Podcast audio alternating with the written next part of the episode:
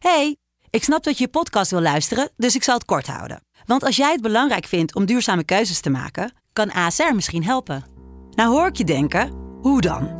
Nou, bijvoorbeeld bij het duurzaam herstellen van schade. Of de premies die we beleggen volgens ons duurzaam beleggingsbeleid. Dat bepaalt waar we wel en juist niet in investeren. Wil je meer weten over welke duurzame keuzes ASR maakt? Ga dan naar asr.nl slash duurzame keuzes. ASR doet het. Zo, dan kan je nu lekker naar je podcast luisteren. Vandaag mogen we Puk verwelkomen in de podcast. Puk schrijft aan tafel omdat haar broer jarenlang verslaafd is geweest. Door de verslaving van haar broer is ze ongewild in een verslavingstraject gekomen. Van wekelijks zoeken naar haar vermiste broer naar uitslaande ruzies. Nu is ze bezig met een eigen boek. Doet ze een DJ-cursus en vertelt ze haar verhaal in de podcast. Hier is Puk. Hey,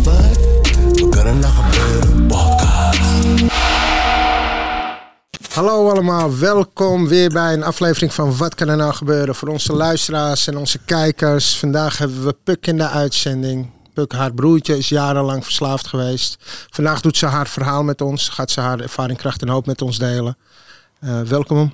Fijn dat je bent gekomen. Dat je moedig van je dat je deze stap ook hebt genomen. Ik weet hoe moeilijk dit voor je is. Zeker. Eh, maar je vond het wel nodig. Dus eh, nogmaals welkom. Dankjewel. Dank voor de Welkom. Puk. Ja, leuk. Ja. En we hebben iets eh, gemeenschappelijks. Krommenie. Westside Ja, voor ja, iedereen ja. die luistert. Krommenie. gekkies vandaan. Nee, nee, nee. Gekkies Ja, wel een beetje hoor. Wel een beetje. Ja, mensen, Ja. mensen denken vaak in het dorp gebeurt niks. Nee. In het dorp is het relaxed. Dat dacht ik altijd over eh, drugsgebruik. Dat het altijd in een grote stad eh, afspeelde. Maar het schijnt dus gewoon in dorpen. Daar gewoon, ja, weet je wel, bepaalde dorpen dan, weet je, dat het gewoon echt, Ja. echt heel veel is. En ja, nou goed, daar gaan we het vandaag allemaal over hebben. We zijn blij dat je er bent inderdaad. En, Ja. eh, nou, leuk. Hey, jij bent, voor de goede orde, jij bent nooit verslaafd geweest. Nee, klopt. Ik Nee. ben nooit eh, verslaafd geweest. Ik ben echt eh, anti-drugs, om het Ja. zo eh, te zeggen. En dat heeft er eigenlijk alles mee te maken dat ehm, ja, het gebruik van mijn broer, dat begon al heel erg vroeg eigenlijk. Ehm, ik was een jaar of, ik denk tien, dat het eigenlijk negen of tien, dat het allemaal gebeurde. Ja. Ehm, steeds meer spanningen aan de, aan de eettafel. Ik eh, zag ook eigenlijk altijd tegenop als we gingen eten. Eh, omdat er altijd ja, ellende met mijn broer eigenlijk was. Ehm, en dat begon ja, met blowen, begon het eigenlijk bij hem. Ja. Ehm, en ja, door die spanningen thuis, eh, je kreeg steeds meer ruzies aan de, aan de eettafel. En eh, mijn broer die ging steeds meer weg van huis. Ehm, dus steeds vaker was hij er ook niet. Ehm, en dat maakte mijn ouders, vooral mijn vader, ehm, heel angstig. Van waar is hij nu weer? Eh, met wie is hij nu weer? Overal zoeken, op, op straat, kijken waar hij uit eh, hing. Ja, daar had ik het net ook even over. Van, ja, in die tijd begonnen dingen voor mij ook heel erg te veranderen. Ik, ja, ik lachte eigenlijk altijd heel erg veel. En ehm, ja, het werd steeds minder. Ehm, omdat je, ja, je gaat je toch zorgen maken. Je ziet je ouders eh, zich constant zorgen maken. Ehm, en het stomme daarvan is, je kan ze niet helpen op dat moment. Je wil ze heel graag helpen. Ik wilde zo graag ja, de frustratie bij hem wegnemen.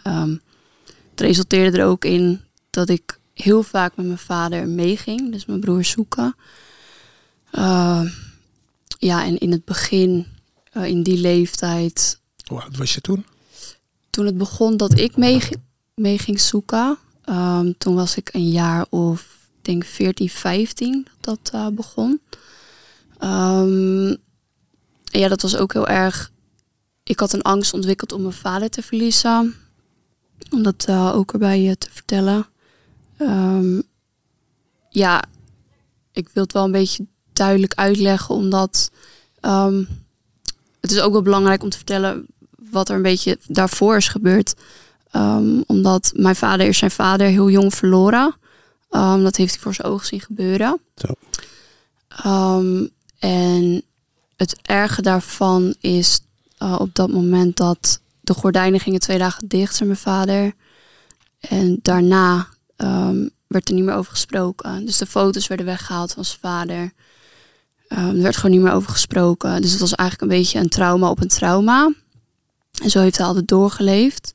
En toen dat ik dus een jaar of twaalf was, begon mijn vader tegen mij van...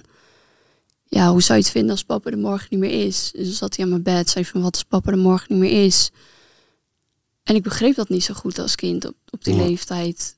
Maar ik zei wel, ja, ik zou heel verdrietig zijn. En als je dat heel vaak hoort elke keer, dan ga je op een gegeven moment dus een angst ontwikkelen ehm, om mijn vader te verliezen. En ik zag gewoon, of ik, zo voelde ik dat, dat hij mij heel erg nodig had. Zo voelde ik dat. En omdat mijn broer dus steeds ehm, meer van huis verdween en mijn vader ging zoeken, wilde ik constant bij mijn vader zijn. Dus ik ging overal met mijn vader mee naartoe. Zijn we echt op de, op de gekke, gekste plekken eigenlijk eh, beland om, om mijn broer te zoeken. Echt eh, ja, heel veel nare mensen ook eh, gezien. En dat zei ik ook al eerder van... ehm, als we dan bij mensen kwamen, iedereen loog altijd tegen ons van... we weten niet waar die is, we hebben geen idee. het boeide niemand eigenlijk iets. Dus dat, dat wij ons zaten op te vreten en eh, huilend eh, thuis zaten van waar is hij nou, waar is hij nou?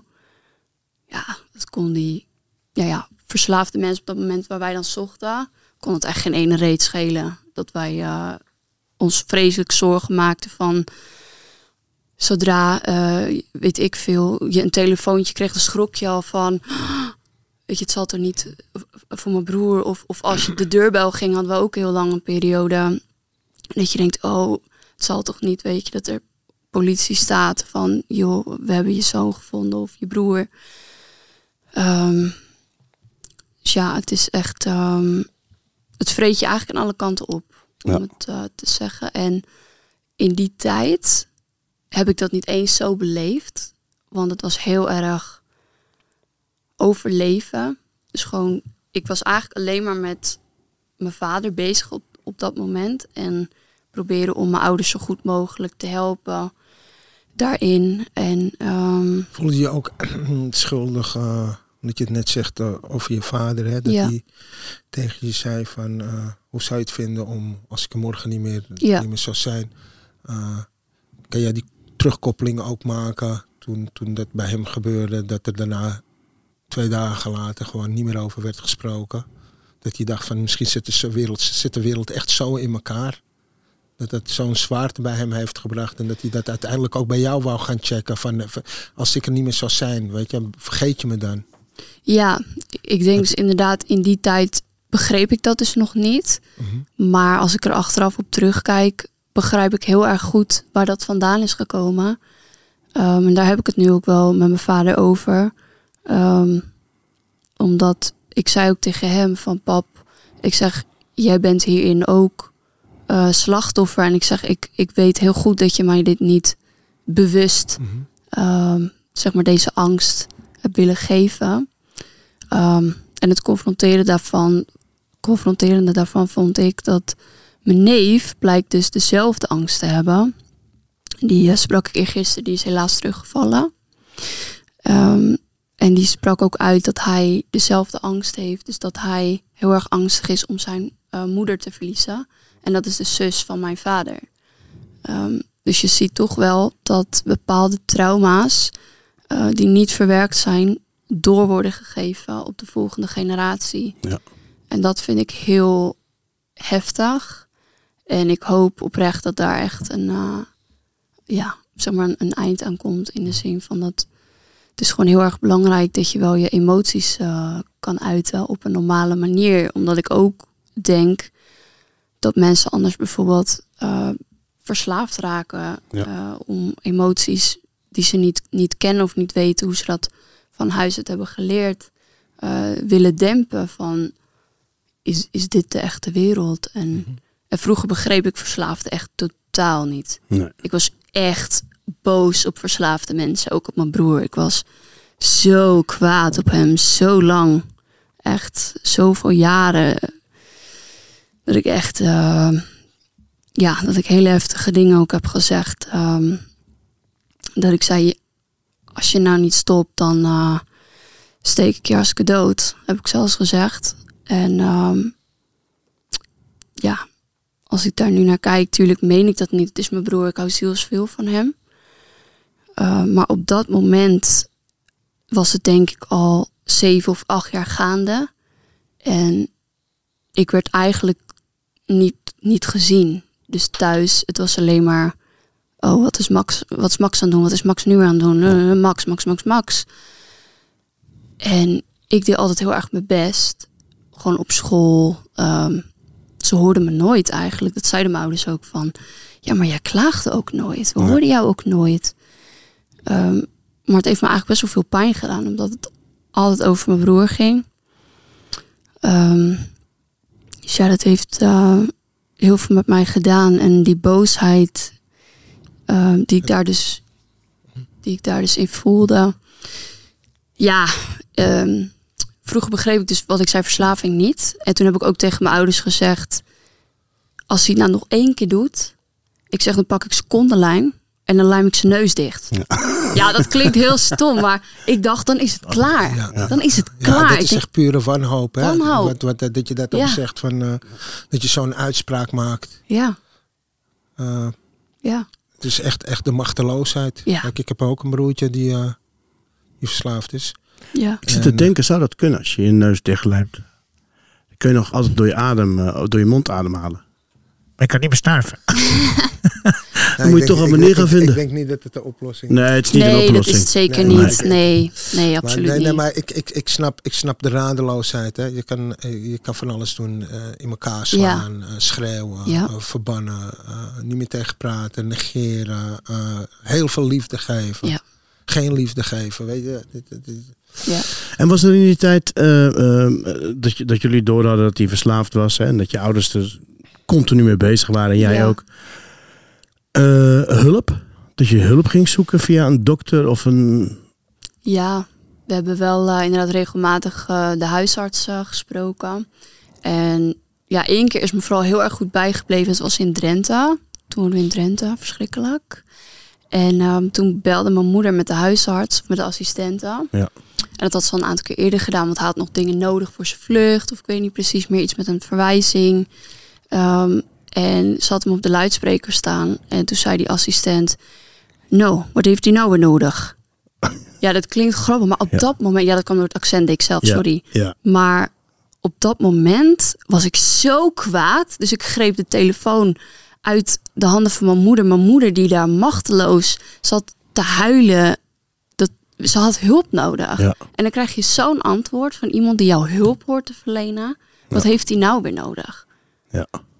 Dat laat mij heel erg zien dat je dus verslaving niet begrijpt. Ja.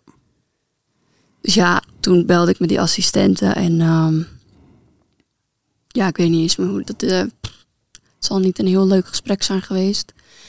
Maar uiteindelijk, ehm, ja, hij is in zes klinieken ongeveer geweest, denk ik. Ja.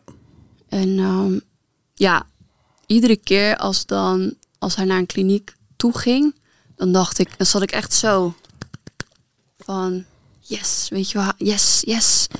En dan zeiden we ook wel eens thuis tegen elkaar van, nu hebben we even een paar weken rust voordat hij weer terugkomt. Ja. En dan was het afwachten hoe hij weer terugkwam. Ja, op zich vaak wel goed. Alleen het stomme is, ik weet niet of jullie bijvoorbeeld veel met je naasten ook hebben gesproken over toen jullie in gebruik waren, hoe, hoe dat voor hun is geweest. Of Nee, dat, eh, nee. dat, Nee, dat, dat, was. Ik, ik, ik kon dat gewoon niet doen. Hè. Als ik, eh, Sorry. als ik met mijn- met mijn met mijn moeder in één ruimte zat, dan werd ik echt uit elkaar getrokken van spijt, schuld en schaamte. Ja. Oh, Weet je? En dan beloofde ik mezelf echt van, eh, ik ga dat echt niet meer doen. Ik ga Ja. het nu veranderen. Maar ik liep ook tegen, tegen die machteloosheid aan eh, waar jij het over hebt. Hè. En ik had eh, natuurlijk eh, ook, ook, ook, ook een broertje die, eh, die verslaafd is. En eh, dat, dat was gewoon heel erg pijnlijk. Weet je? eh, Ja. ik vond het gewoon, weet je, dat, ik, ik zit hier natuurlijk als verslaafde. Ja. Weet je, maar ik, heb, ik, ik ken het soortgelijke gedachten en gevoelens waar jij mee rondliep. Ja, daar heb ik ook mee rondgelopen als het om mijn broertje gaat. En ongetwijfeld hij ook bij mij, hè? Ja. Snap je wat ik ja. bedoel? Dat moet ik ook niet vergeten. Precies. En, eh, eh, eh, en de boosheid die ik naar, hen, naar hem heb gehad om te zien dat, die mijn moeder verdriet heeft aangedaan. Ja. Maar ja, ik heb dat ook gedaan. Hè? En, en, Ja. en, dus dat is, ja, dat is, dat is heel moeilijk is dat. ja, heeft voor je moeder vooral- ook. Ja, vooral voor mijn moeder. Ja. En, en, en de, de machteloosheid, en, en, en dat, dat is gewoon voor, voor, de, voor de naaste eh, een, een verschrikkelijk ding. Want Ja. je denkt dat je iemand kan redden, maar je kan iemand helemaal niet redden. Je je Nee. kan iemand eh, misschien de weg wijzen.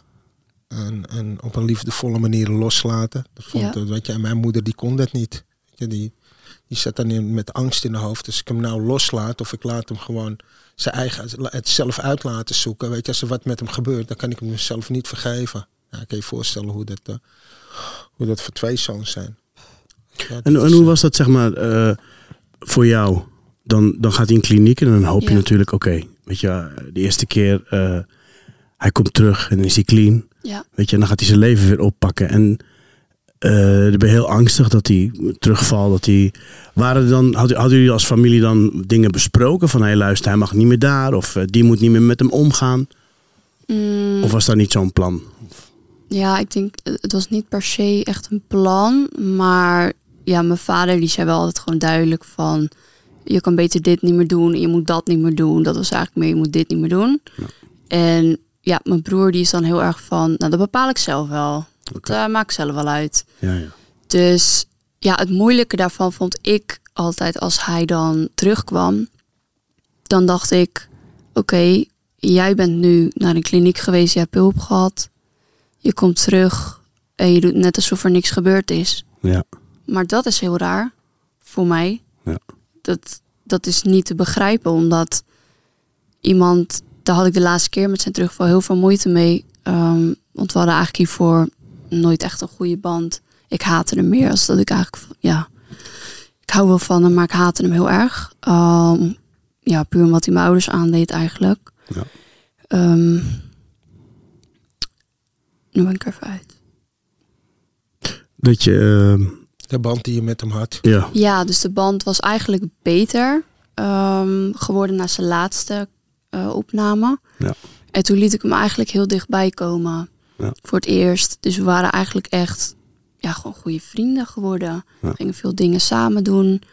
Ehm, en toen woonden we ook samen. En dat vond ik heel erg moeilijk, omdat we hadden het dus zo leuk. En ik weet niet wat het bij mijn broer is, maar dit en ik zie direct het verschil in zijn ogen, Ja. zijn blik, hoe hij tegen me praat. Eh, eh, dan gaat hij ook altijd zo raar kijken van, ah, ze heeft het niet gezien. oh ja, Dat. En dan denk ik, ja, natuurlijk heb ik het gezien. Ja. Weet je, ik ben niet, zo niet mijn gol op mijn voorhoofd. Maar dat, ja, het eerste wat ik dan doe, is gelijk mijn ouders bellen. Ja. Ik zei, jongens, ik zeg, het is helemaal mis. Ik zeg, het is weer helemaal mis. Ja, luister, Puk, eh, je moet meer op jezelf focussen. Dat krijg je te horen. En dat deed pijn. Toen dacht ik, wauw, dit is elke keer hetzelfde liedje. En het is geen wedstrijd van wie ziet het het eerst. Maar dan denk ik, het ligt, nu is het net alsof ik degene ben die ligt. Ja. Terwijl, zie je het nou echt niet? En toen Is kwamen het ze ook, misschien gewoon echt de ontkenning ook? Ja. Gewoon van, ja, alsjeblieft laat het niet, eh, laat het niet weer zo ver Ja. zijn. ja, dat zei mijn moeder ook later van, ze zegt, het komt misschien rot over voor jou. Maar ze zegt, we hoopten gewoon dat jij het mis had. Mhm. Dat was het. We wilden dat niet geloven. Want automatisch, zodra je dat hoort, is het net alsof je hart ineens weer een breuk krijgt van, daar gaan we weer. Ja. Heb je zometeen weer mensen voor je deur? Heb je weer, weet je, de hele poppenkast, waarvan je net blij was dat die over was, komt in één keer weer terug. Ja. Herken jij dit ook bij jou? Ja, ja, tuurlijk. Maar kijk, het, het, het, er zit natuurlijk al wat voor. Je hoeft het niet eens te zien. Je merkt het al aan de afspraken die je hebt Ja. gemaakt die niet na worden gekomen. De, de, de- de- het Ja. telefoontje wat niet wordt opgenomen. Het, het ontwijken. Laat Ja. staan dat je iemand zo in de ogen aankijkt. Ik bedoel, mijn vrouw had dat ook. Die zag gewoon gelijk. Gelijk. Wanneer ik had gebruikt. Ook de stem. Eh, ik zei al een keer, dan lag ik te slapen. En dan zei ze, je hebt gisteravond gebruikt. Ik denk, hoe, hoe weet jij dat? Ik heb, ik heb jou niet gezien. Ja, Zegt ze, ik hoor het aan je ademhaling. kan je nagaan. Doe ja, Ik wilde zeggen fucking telefoon. Ja, dat mag. Ja. Doe de telefoon gewoon. Doe de telefoon. Je kent toch iemand die, die, die dronken is, die probeert... Ik ga mijn vrouw bellen. Ja. Heel is goed. Maar met, met, met, met kook heb je dat niet. Weet je, dan kan je gewoon normaal praten. Maar ik Nou, praat jij kan normaal praten. Ik Ja, kan jij, niet jij normaal kon niet praten, normaal- hoor. ja, ik kon normaal Ik praten, maar dan niet schoot ik normaal toch iets praten, door. Ja. Als ik, ik denk, ik moet nu enthousiast doen. Oh, dat vind ik leuk. Ja. Dus heb je nou gebruikt? Ja, nee, tuurlijk ja, niet. Ja, ja, ja. Ja, Oh shit, hoe moet ik me nou gedragen? Ja. Tuurlijk niet. Ik ga hier, ik ga rustig Ja. praten. Het is gewoon jezelf voor de gek houden en proberen die ander te overtuigen. Omdat je weet. Kijk, het is ook schuld en schaamte. hè. Ik bedoel, ook, ook, ook bij je broer. Die denkt, oh, het is weer gebeurd. En, eh, zij weet het, mijn familie gaat het weten. Hoe dan? Weet je wel, je, je, je weet niet hoe je er vanaf komt. Je denkt, ik, zal, ik, ik blijf gewoon een loser. Dit, dit gaat mijn hele leven lang, gaat dit zo door, weet je wel. En dan, nou ja, net wat je, wat je broer eh, eh, een paar keer naar een kliniek is geweest. Elke keer als je eruit komt, denk je, oké, nu ga ik het goed doen.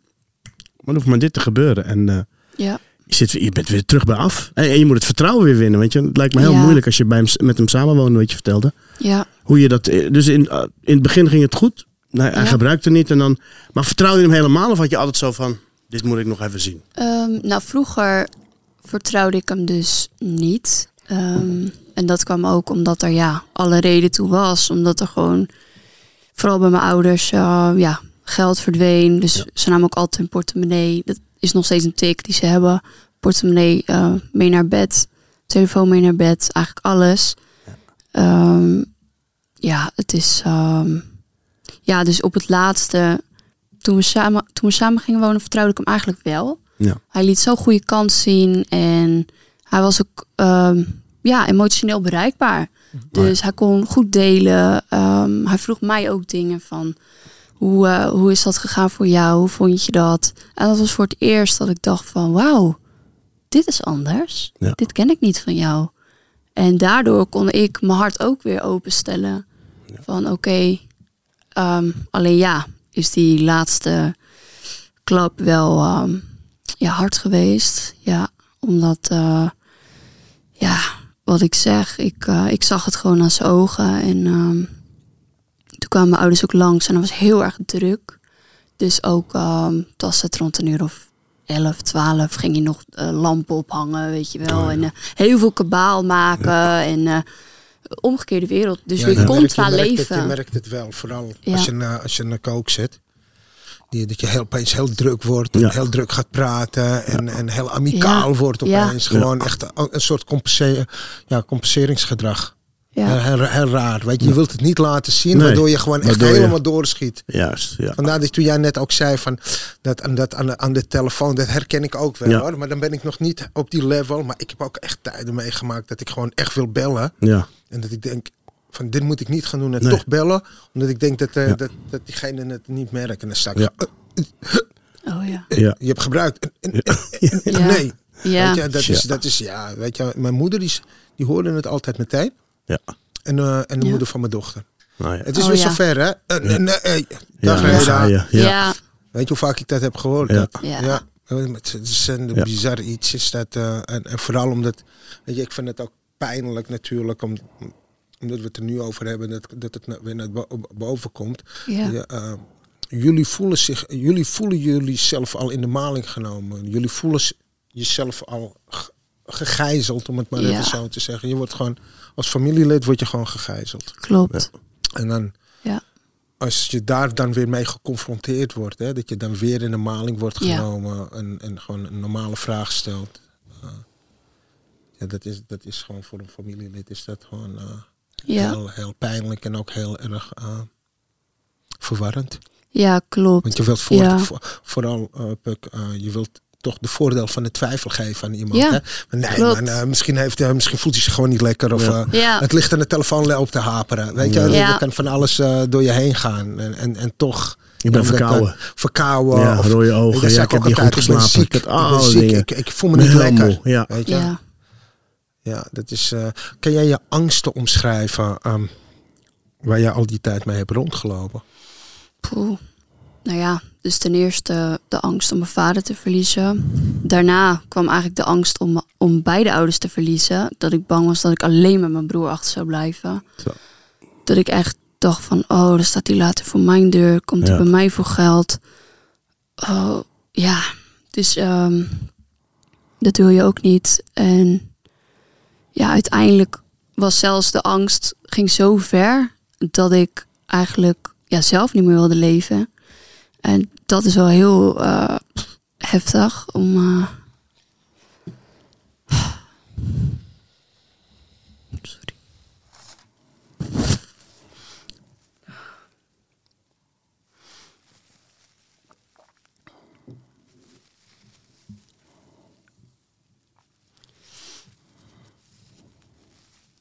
Ja, dan weet je echt dat je ehm, veel te ver bent gegaan. Met jezelf voorbij lopen, bedoel ik daarmee. En dat was het ook. Het was ehm, ja, ook echt een les voor mezelf. Ehm, want als je altijd maar met andere mensen bezig bent en nooit met jezelf, op den duur loop je tegen de lamp, keihard. Ja, en dan is het eigenlijk echt voor jezelf de tijd van: oké, ik zeg dat dat mijn broer hulp nodig heeft, maar misschien heb ik ook hulp nodig. Kan ik het ook niet alleen? En als je dan ook niet praat over dingen, dus eh, van huis uit kreeg ik ook altijd mee van praat er maar niet over. Vertel maar niks eh, tegen niemand. En als iemand naar je broer vraagt, zeg je gewoon, hij doet een laborantopleiding, het gaat goed met hem. Het is er niet. Weet je, zo. Ons, ons leven is, is goed en dat houden we zo en we praten met niemand erover. Bij ons was dat ook zo. Ja. Bij jou ook? Ja. Ja. Ik dacht het alleen dat het in, in een cultuur bepalend was. Dat dacht ik altijd. Maar nu jij dit vertelt, denk ik, wauw. Ja, het is eh, Ja. Gewoon voor die buitenwereld om het maar goed te, te, Ja. te hebben. En, en, maar hoe, hoe ze- heb, eh, heb jij geen hulp gevraagd? Of was dat ook niet beschikbaar? Ehm. of de weg daar naartoe wist je niet? Of, Ja, het, ja, ik denk eigenlijk. ehm, ik dacht altijd, ik red het wel in mijn eentje. Dat was het eigenlijk. Ik, eh, ik red het in mijn eentje wel.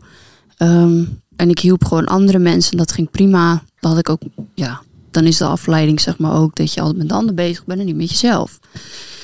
Ehm, maar uiteindelijk, toen ik echt geknapt ben, dat ik ook eh, op de snelweg kreeg ik een eh, paniekaanval dat, ik- dat ik dood ging, heb ik zelfs 112 gebeld. Dus ik onderweg naar mijn werk. En ehm, nou ja, paniekaanval. Ik wilde mezelf eigenlijk van de weg afrijden. En daar kwam ook paniek bij, want eigenlijk wilde ik het ook niet. Nee. Ehm, ja, en sindsdien is het eigenlijk dat ik dacht, Hoe lang is dit geleden? ehm 2,5 jaar geleden was dit. Ja. Ja, ik ben nu echt, ehm, ik denk anderhalf was je jaar. broertje al clean. Ja, af en aan in die periode. Want de laatste keer dat hij een terugval had, het was nog in november afgelopen jaar. Ja. Dus het is echt af en aan, af en aan. Ehm, en dat maakt het gewoon heel moeilijk om, om voor jezelf ook te herstellen. Omdat je iedere keer weer wordt terug. Je wil aan jezelf werken en dan toch. Moet je je weer Ehm, focussen op hem? Ja, of, op je, of, het op gaat, je- of op je ouders? of dat gaat automatisch, denk ik, toch weer dat ik weer in die rol terugduik van Redder. Ja, redder van ik kom later wel. Jezelf iedere keer als laatste zetten. En dat is heel ongezond. Maar je, was ook niet, je, was, je bent niet alleen ook redder, hè? Je bent ook slachtoffer. Eh, ja. ja, ik vind het een. eh, een- ja, ik weet niet. Ik vind het een, een moeilijk woord. Maar ja, ergens ook wel natuurlijk. Ja. Ja, soms denk ik wel eens: waarom heb ik het voor mezelf zo lang op laten lopen? Ehm, greep ik niet eerder voor mezelf in? En als ik daar ook naar terugkijk, dan denk ik: ja, ik was er gewoon echt oprecht voor mezelf niet. Het was echt als ik naar buiten ging, dan was het la la la la la tegen iedereen en gezellig. En ik liet niks merken aan niemand. En als mensen, op een gegeven moment liep ik wel tegen de lamp. Want toen was ik denk een jaar of 19 op school. En dan vroegen we mensen wel eens naar mijn broer. Ja. En ineens moest ik huilen. Dat was ik niet gewend van mezelf, want ik huilde nooit. Ik liet mezelf ook niet toe om te huilen. Ik was heel streng voor mezelf. Want dan dacht ik, ja, dan, dan, als je dan huilt, ja, ik voelde me dan gewoon een eh, loser, om het zo te zeggen. Ik denk, je bent toch een sterke meid, je gaat er niet huilen. En als ik ging huilen, ging ik boven in mijn eentje huilen. Ja. Dus ja, en toen op school moest ik huilen. toen liep ik ook weg en er kwamen mensen achter me aan. Ik wilde niet, nee, weg, weg, weg. Toen, ging, en toen ben ik ook een aantal dagen niet naar school gegaan. Um, het zei ik tegen één vriendin van luister, mochten mensen nou naar mijn broer vragen, ik trek dat niet. En iedere keer als iemand dan toch iets vroeg, dan sprong die vriendin van mij naar voren dat ze zei van doe maar niet, vraag maar niet aan haar, weet je, dat, doe maar niet. Maar dat waren eigenlijk druppelsgewijs signalen dat het natuurlijk steeds slechter met mij ging eigenlijk. En waar ik het vroeger allemaal weg kon lachen, kreeg ik hem op een gegeven moment echt keihard in mijn gezicht uh, gedrukt. Nee, dat was, uh, ik, ik viel uit op werk. Uh, kreeg ik ook paniekaanvallen en angsten en alles deed zeer. Ook mijn hele lichaam deed zeer. Um, en alles de schuld geven. Dus ik zocht altijd een ander excuus van, oh, uh, het zal wel van de nieuwe anticonceptiepil komen. Of het zal wel van, uh, misschien uh, heb ik wel een, een, tumor. Of weet je, ik ging van alles ja. zoeken, bijna hypochonderachtig. Ja. Um, dus iedere keer naar de huisarts. En die zei elke keer, het is stress. Het is stress. En daarom zeg ik tegen jou, ja. van voel jij je niet de slachtoffer? En ik merk gewoon aan jou dat je je nog steeds heel sterk wil houden. Mm. Ben je niet lang genoeg sterk geweest? Mm, jawel. Jawel, maar Want ja. Ik vind het gewoon moeilijk om. Uh, ik zeg niet dat je in een slachtofferrol moet gaan zitten. Nee, zeker je niet. bent zeker slachtoffer van, van ja, Ja, het is gewoon nog steeds. Hetgene waar je mee geconfronteerd wordt met, met, met een verslaafd iemand. Ja. En toevallig is dit je broertje. Ja. Dat, dat had ook je partner kunnen zijn. Maar ik denk dat, en, en voor mij als verslaafde is dat uh, ja, heel belangrijk om dat te zeggen. Ik heb heel veel mensen slachtoffer gemaakt van mijn gedrag. En daar konden zij niks aan doen. Kijk, had je misschien eerder hulp kunnen zoeken? Ja, misschien wel. Ja. Maar, maar toch ben je wel slachtoffer van. Want iemand die gegijzeld wordt, Ja. die is slachtoffer. Maar het is voor iemand heel moeilijk uh, toe te geven aan zichzelf. Dat Ja. een slachtoffer, want we zien slachtoffer dan... Ja, ik, ik ook met een broertje die verslaafd is. Slachtoffer als een, als een zwakte. Maar op dat Ja. moment is het gewoon... Het Ja, is wat het is. En, en ja, het is goed van je dat je dan hulp bent gaan zoeken. Ja. Ja. Dat is echt mijn redding geweest. Het, eh, als ik dat niet had gedaan, dan ja, was het heel anders afgelopen. En het mooie daarvan is, ik zeg ook elke keer nu, dat moet mijn moeder elke keer om lachen. Ik raad iedereen therapie aan. Dus Ja. iedereen die ik ook spreek, zeg ik, eh, weet je wat je zou moeten doen? Ja. In therapie gaan. Zeg ik echt tegen iedereen, ga alsjeblieft in therapie. Het kan zo helend zijn en verhelderend zijn voor jezelf. Maar ook heel confronterend. En in het begin is het heel erg zwaar. Zag ik echt op tegen al die gesprekken. Oh, en ik vertrouwde diegene ook helemaal niet, want ik vertrouwde helemaal niemand. Ehm, maar ja, op een gegeven moment moet je wel. Ik had echt geen keus meer. Dus ik moest wel met iemand gaan praten.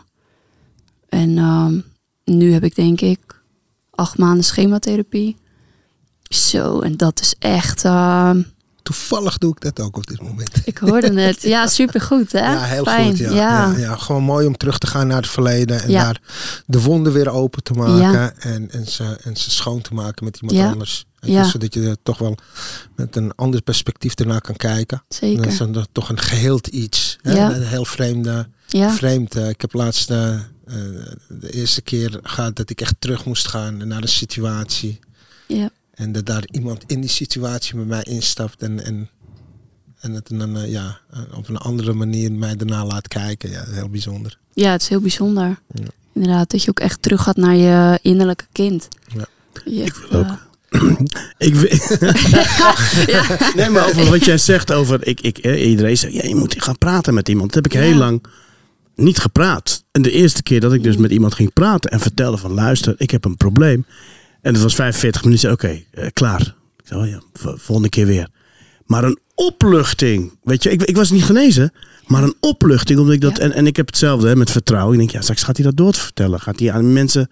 eh, eh, Als het goed is, doet hij dat natuurlijk niet. Nee. Maar het is een enorme opluchting. En ik kan me helemaal voorstellen als je aan de andere kant staat. En wat het moeilijkste maakt, denk ik dan, is, ik heb het ook met mijn broertje gehad. Het, het is, kijk, als je een vriend hebt, zeg jij het is klaar. En ik, eh tuurlijk, verdriet, ik zie je niet meer. Maar familie, ja, ik weet niet hoe het bij jullie zit, maar dat, dat, dat gaat van binnen, dat, dat doet pijn van binnen. Dat je eh, op het nieuws hoort, er is iemand gevonden. Dan denk je gelijk aan, dat is mijn broertje, dat is, snap je? Ja, dat is het eerste wat je denkt, ja. Het vreet aan je van binnen, je kan het niet loslaten. En ik kan, eh, natuurlijk, een vriend is een vriend, maar dan denk je, oké, weet je, het is beter afscheid en dat, dat gaat over. Ja. Maar familie gaat niet over. Dat heb ik ook Nee. met mijn vader gehad. Weet je. wel. Hoe, ik heb hem ook heel, heel vaak gehaat om de dingen die hij deed. Maar dan op een gegeven moment dan, ja, is daar toch weer die liefde. Je, je kan iemand niet. Ja, ze zeggen ook, familie kan je niet kiezen. Dat, dat, dat krijg je, daar moet je het mee doen. Maar dat kan zo pijnlijk zijn. ja, En als je daar niet over praat, helemaal. Ja, helemaal dan. Ja. Dat, het stress, dat, dat kan zoveel Maar je denkt nare continu dingen met dat je. iemand, weet je, eh, je denkt continu dat er iets, dat onheil om de hoek staat te wachten. Ja. Dat iemand kan overlijden of Ja. dat ze hem neersteken. Of Ja. dat Ja, ze, ja. dat ze zijn koffer vullen eh, Ja. met drugs en naar de Ja. andere kant van de wereld Gewoon alle nare dingen, Ja, alle dingen, scenario's. Weet je, Ja. alle, alle dingen. En ik ben daar heel erg mee. Ik, Ja. ik heb daar ook echt wel eh, traumatische ervaringen Ja. door opgelopen. Hoor. Ja, ik heb, ik heb, ik heb Gewoon, ook enorme Van, van angsten. dat heb ik meegemaakt met mijn moeder en mijn broertje. ja, Maar Ja. ook, eh, dat heeft zij eh, ook met mij meegemaakt. ja, Ja, en het is ja, eh, heel, ja, als je erover nadenkt, de, de doodsangsten. ja, Waar, heel we, vaak waar de- we mensen mee achterlaten. Hè? ja. Ja. Weet je? Dat hebben we dan niet door, hè, op dat nee, moment. Het is gewoon egocentrisme. Hè? Ja, heel erg, egocentrisme, ja. je denkt dat de wereld om jou draait. Ja. Ja. En, en, en ja, ik heb mezelf ook nog wijs gemaakt. Als mensen eens wisten hoe, hoe, hoeveel, met hoeveel pijn ik rondliep, dan Ja. zouden ze begrijpen waarom ik me zo Ja, gedraag. ja, precies. Maar ondertussen er ook gewoon niks aan willen doen. Hè? Nee. Weet je, dat, dat, dat, dat heb ik hele tijd gedaan. Gewoon alles om me heen de schuld geven. Ja. Ja, En, en denken van, ja, weet je, the world owes me. Ze moesten eens weten hoe ik me voel. ja, Maar ondertussen gewoon mensen gewoon echt uh, levens echt kapot maken. ja. Ja. Weet je, dat is, dat is uh, wat, wat actieve verslaving doet met, uh, met de mensen om me heen. Daarom ben Ja. ik ook heel erg blij dat, uh, ja, dat we mensen ook aan het woord laten. Natuurlijk, die, uh, die aan de andere kant staan. Ja. Ik zeg altijd, wij, kunnen, wij weten dingen te vertellen hoe we, hoe we dingen hebben meegemaakt. Maar Ja. ik vind het uh, eigenlijk uh, dubbel zo belangrijk uh, om, om mensen die, die onze dierbaren aan het woord te laten. Ja, dat is ook echt heel erg belangrijk. Dat is ja. voor de mensen en voor onze luisteraars en voor de kijkers die hier naar kijken. Dit is dus hoe iemand zich voelt. Uh, die te maken heeft met iemand die verslaafd is. Ja. En wij vinden dat, uh, dat dat echt bespreekbaar moet worden. Ja. Ja. En dat je ook zeg maar dat, dat moment dat je gelukkig was met je, ik weet niet of je een relatie hebt, maar Nee, eigenlijk nooit. je hebt nooit een relatie gehad. toch? Nee, nee, dat is ook, eh, daar had ik het ook al met Reda over. Van, ja. Uh, ja, als je. Kijk, als iemand de ene keer wel emotioneel bereikbaar is en de andere keer weer niet, en weer wel en weer niet. Um, ik heb dus ook nu dankzij schematherapie gezien dat ik daardoor ook uh, verkeerde mannen aantrek. En ik zeg heel eerlijk, ik heb daarin ook ongezond gedrag. Um, dus ik kan niet de vinger wijzen van, oh ja, weet je dat. Ja. Maar ik heb daar ook ongezond gedrag in. Dus het is voor mij heel erg belangrijk om eerst te helen. Um, en dingen voor mezelf uit te zoeken. En waar ik eigenlijk naar op zoek ben. En wat ik een ander te bieden heb. En dan pas op zoek gaan naar Ja. iemand. En eerder blijf ik echt liever alleen. Ja. ja, dat is echt het beste. Ja. Ja, ik, ik, ik wilde eigenlijk zeggen, dat, ze waren de momenten in je leven dat je even gelukkig was, Ja, maar dan, dat had ik altijd, dan toch terugdacht aan, ja, aan, aan datgene wat, eh, wat, je, wat je moeder is overkomen en je vader en Ja. je broer. Dat dat Ja. dan weer helemaal zo teniet is. ja ik had wel. ehm, dat is iets wat, wat heel veel indruk op mij heeft gemaakt en mij heel veel pijn heeft gedaan. Omdat ehm, toen ik denk een jaar of 17 was, eh, ging ik weg met vrienden. En ja, dan ging ik gewoon op stap. Ik bedoel, ik was 17 toch? Eh, wil je ook gewoon wat leuks doen? Ja. En ondanks dat al het gezeik thuis aan de gang was, eh, ging ik dan weg met vrienden. En toen was er een keer eh, dat ik terugkwam en de, de hel was weer losgebroken. En toen zei mijn vader van, ben jij een egoïst zeg? Weet je, wij zitten hier Ja. in het gezeik. En jij lekker uitgaan met je vrienden. Ja. En toen dacht ik bij mezelf, dit moet ik niet meer doen. Dit moet ik niet meer doen. Weet Weet je, ik moet gewoon mijn vrienden afzeggen altijd. Ik moet hier blijven. Ik moet hun helpen. Bij hun zijn. Mijn vader heeft 100% gelijk. Ik ben een egoïst. Ja, maar dat is niet zo, want ik ben geen egoïst. Maar op dat moment, ja. Ja. en mijn vader heeft het ook echt niet zo bedoeld. Dat weet ik 100% zeker. Ehm, Ja, het is Want- een familieziekte. Verslaving Ja. is een familieziekte.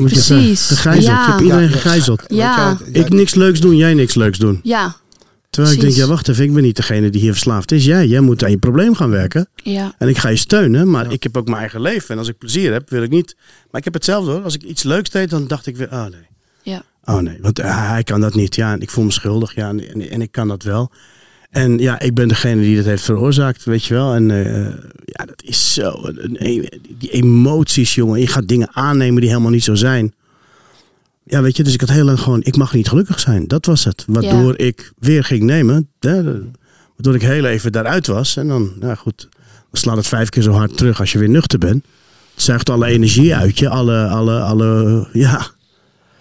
Ja Iedereen klopt. wordt gewoon helemaal lijp. Ja, Ja, dat is het. Iedereen wordt lijp. Lijp gewoon. Ja, lijp Helemaal inderdaad. lijp. Ja, je wordt helemaal Je- je gestoord wordt helemaal eigenlijk. gestoord. Ja, Ja. ja. Het is niet Ja. alleen de verslaafde. Ja. Weet je, ik, eh, eh, je kan zelfs af en toe zie je nog zelfs dat de familie nog tien keer gekker wordt dan de verslaafde van Ja. wanhoop. klopt. Nou ja, dat- mensen maken ruzie met Ja. elkaar. eh.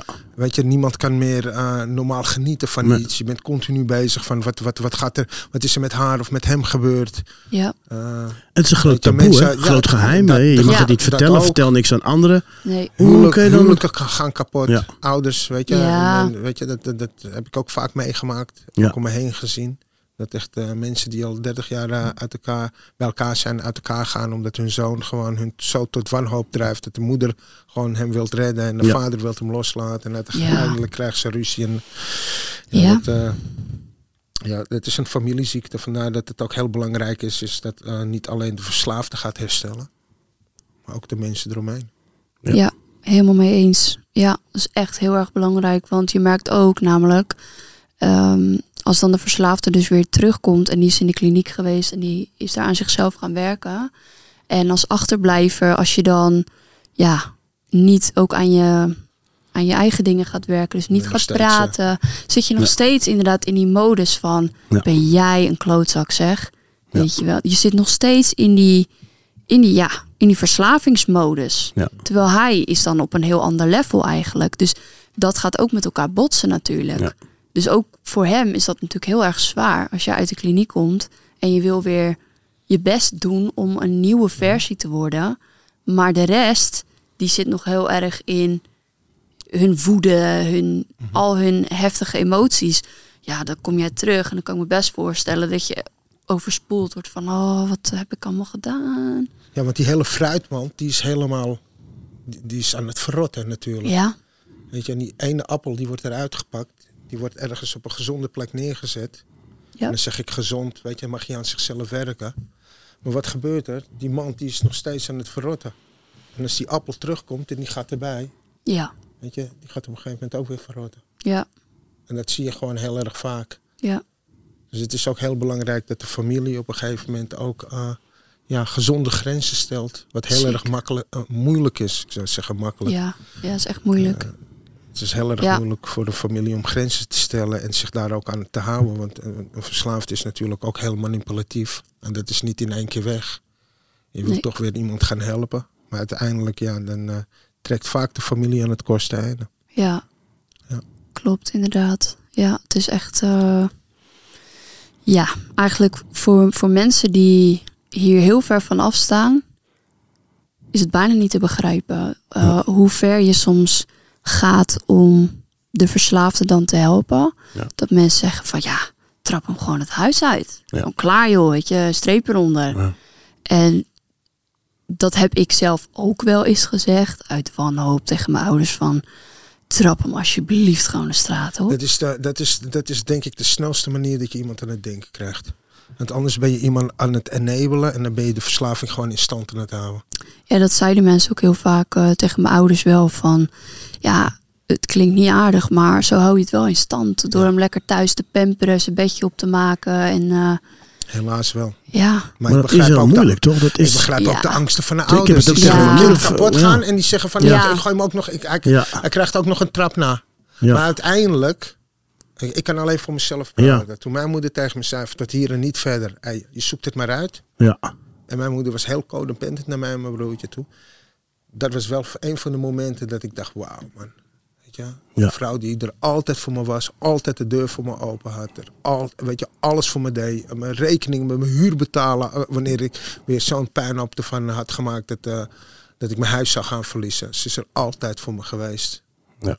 En En die zei- ik, ik wist ook gewoon dat op een of, manier- een of andere manier was het ook in stand te houden. Ja.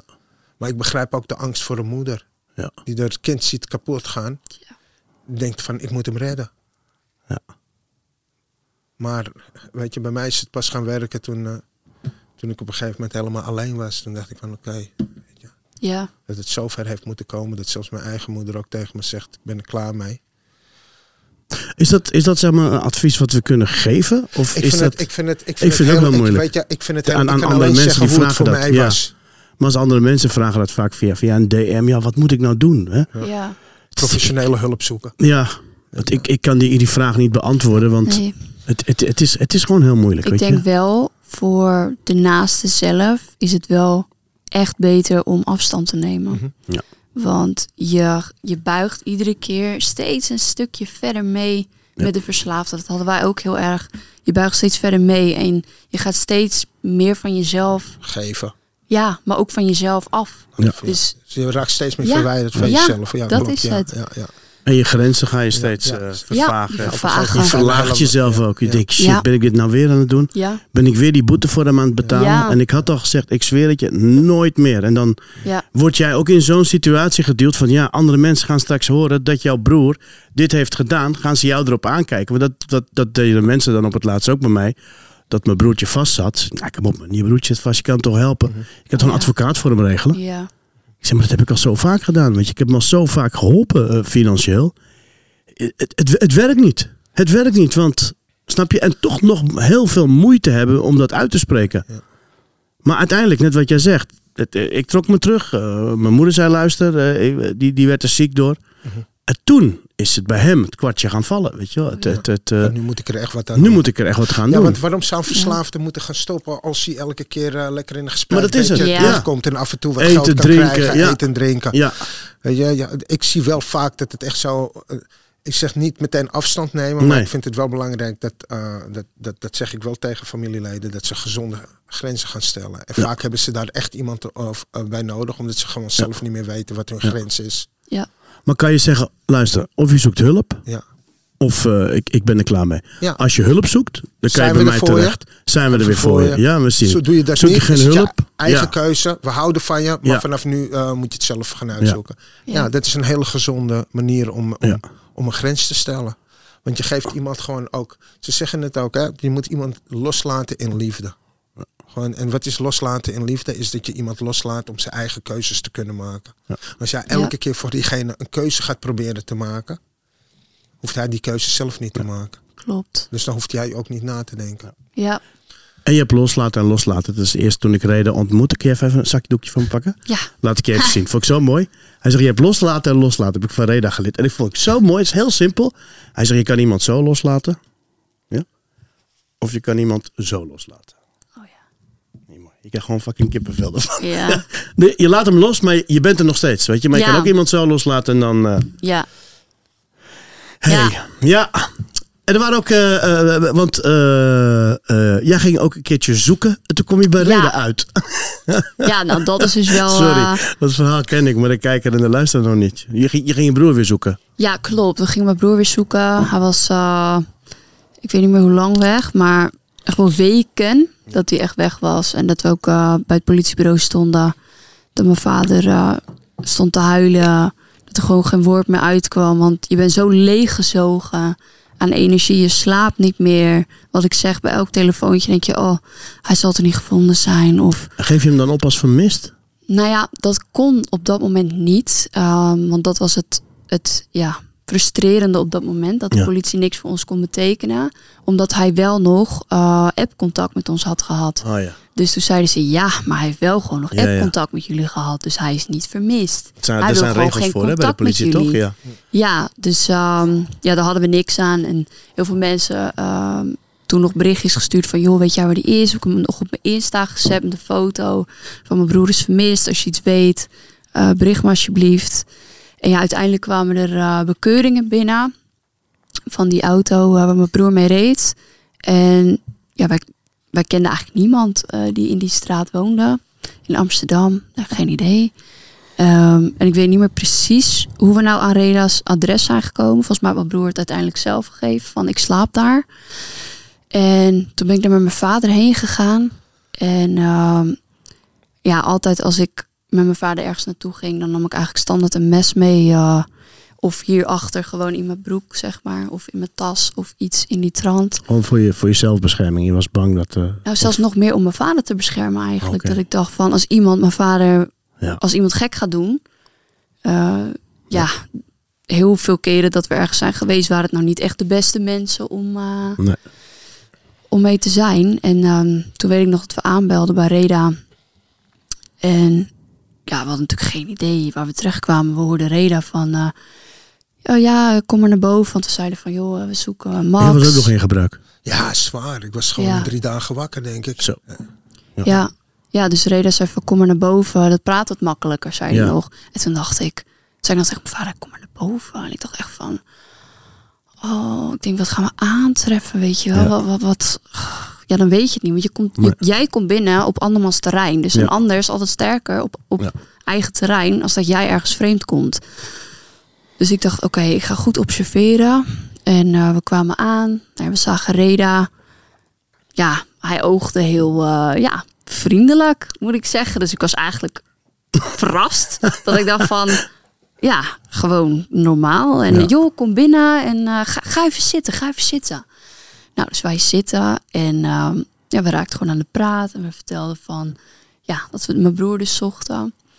En het bijzondere daarvan vond ik dat Reda echt begaan was. En dat had ik nog nooit eerder meegemaakt. Ja. Dat iemand echt begaan met ons was van, oh wat erg. En ik voel jullie pijn, ik voel jullie verdriet. Ik heb ook een moeder. Weet je zo, en ik heb ook een broertje. Dus ja, daar- daardoor waren we eigenlijk best wel verrast van, wow, hij is bereid om ons te helpen. Ja. Hè? Ja, dat deed eigenlijk nooit iemand. Eh, ja, dus dat is best wel eh, nieuw. En ja, ondanks dat voelde ik me eigenlijk heel gewoon op mijn gemak. En er was ook nog iemand bij toen, Lennart. Lennart, ja. Ja, Hij was een student van 23, denk ik. En eh, ja, die kwam gewoon tussen de colleges af en toe crack roken. Er was ook een, eh, een vriend van, eh, van Max, van haar broertje. Daar ben Ja. ik bevriend mee geraakt. Hele, hele lieve jongen. En eh, die, die zat toen bij mij thuis toen hun binnenkwamen. Ja. Die zei ook tegen mij, niet open doen, niet doen, niet doen, niet doen. Ja. Maar ik heb ze wel binnengelaten. Ik weet nog dat haar vader, ik zat twee stoelen heb ik neergezet en lag een matras op de grond. Ja, Ik zat op de bank. Het, alles was helemaal dicht, helemaal dicht getaped. ja, Eh, en toen zei haar vader nog tegen mij van... eh, alsjeblieft, kan je even rustig gaan zitten, want ik, ik, ik Oh ja. word echt zo nerveus van Oh ja. jou. Oh ja? ja. Sorry, meneer. Ik hoorde hem zeggen ook. Ja, ik was drie Ja. dagen wakker. Ja. Wat was jouw intentie toen je opendeed? Dacht je, ik ga die mensen, ik weet niet of je dat nog weet, Ja. ik ga die mensen eh, vertellen van nee joh, ik heb hem niet gezien? Of was Nee. je echt van Nee, ik, begaan? ik zag begaan. het, het, Ondanks het, je gebruik. Weet je, haar vader, daar had ik meteen een klik mee. Ja. En dat was heel erg bijzonder. Daar had ik meteen Ja. een klik mee. Ik zeg, kom alsjeblieft boven. En die ging zitten. En dat was gewoon in één keer, ja, klikte dat. En Ja. eh, hun zaten daar en eh, ja, eh Lennart die, die, die zat op de bank. Lennart is helaas overleden, twee jaar geleden, aan verslaving. Ja.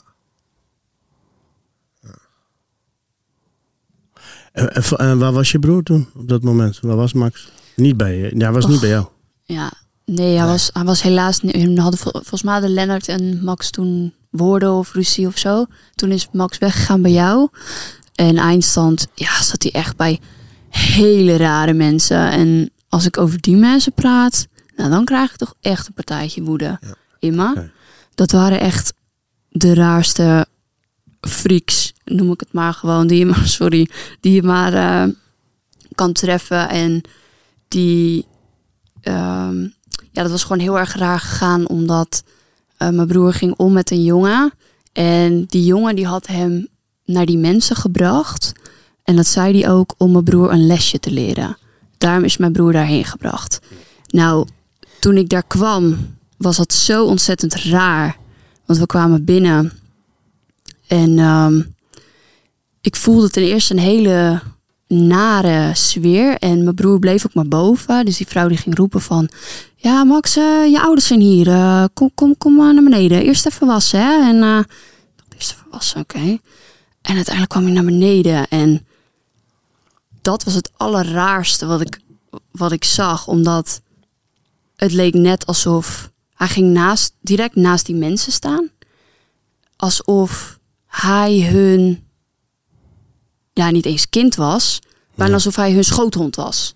Zo'n gevoel kreeg ik erbij. Dus ik kreeg een heel naar gevoel bij die mensen. En, en of mijn vader nog even 50 euro kon geven. Dat was voor eh, ja, medicijnen voor mijn broer. En later nog een keertje. En toen zei ik ook tegen mijn ouders. Mijn broer wilde niet mee terug naar huis met ons. Hij wilde niet mee. En dat vond ik al super raar. Ik dacht, wij zijn je familie. Je blijft hier bij deze rare, vreemde mensen. Ehm, en eindstand, ja, dus hij ging niet mee. Hij wilde daar blijven. Ehm, ja, ik had het gevoel dat het bijna onder dwang was dat hij daar bleef. Zo raar als dat idee. Ja. Hij was echt zichzelf niet. Ehm en toen zaten we in de auto terug. En toen zei ik tegen mijn ouders, dit is niet goed hoor. Ik zeg, dit is niet goed. Ik zeg, en, en dat geld, ik zeg, dat geld, ik zeg, dat gaat helemaal niet eh, naar hem voor medicijnen. Ik zeg, dat gaan ze gewoon ergens anders voor gebruiken. Ik zeg, jullie lopen hun nu lekker te spekken. Ja. Dat is wat hier gebeurt. Ik zeg, hij moet weg daar. Ja, en als ik er nu, dan, ja, echt, eh, pff, dan krijg je gewoon bijna weer, eh, ja, de rillingen. Dat ik denk, oh, wat een, een nare mensen. Ja. Omdat ik gewoon weet dat hun niks goeds, geen goede intenties met mijn broer hadden. Ja. En kijk, mijn broer zal heus onwijs veel geflikt hebben en mensen eh, ook kwaad bloed hebben gezet. Maar dat iemand dan zegt dat hij mijn broer een lesje gaat leren. Ja. Ja, dan gaat mijn bloed wel koken, ja.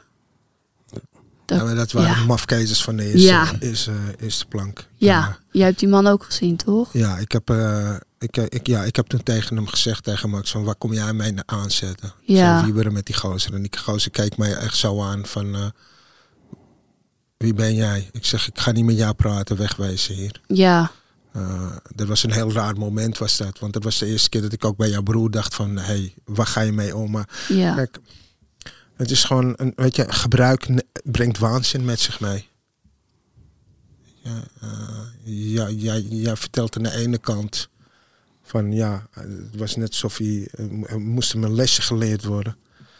Eh, en dit verhaal ken jij ook. Kijk, hij, is, hij is in de auto is hij gesleurd door die mensen. ja, En weet je, ik zat ook in mijn gekte thuis.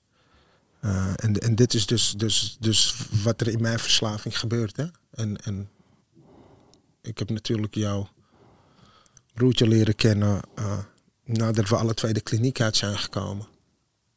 Weet je, eh, in, in, in een aftercare. En dus we zijn ook bevriend geraakt. En, en daarna hebben we gebruikt samen. Weet je? En, dus ik heb dat stuk ook meegemaakt. Dat, eh, dat hij op een gegeven moment mij opbelde en zei van ik kom nu naar je toe. Ik ben net uit een auto gevlucht. En ja, uiteindelijk zit hij bij mij thuis zit hij, een pijpbom te maken.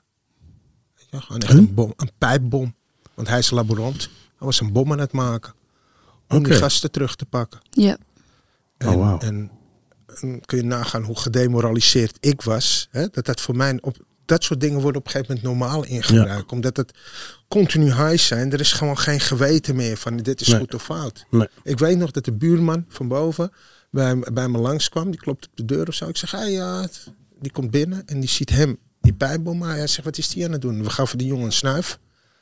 En, eh, hij gaat zitten. Hij zegt, wat is die jongen? Ja, die is even een bom aan het maken. En ik loop naar de keuken toe om wat te drinken voor hem pakken. Die jongen zegt, hey, ja, ik, ga, ik ga weer even terug naar boven.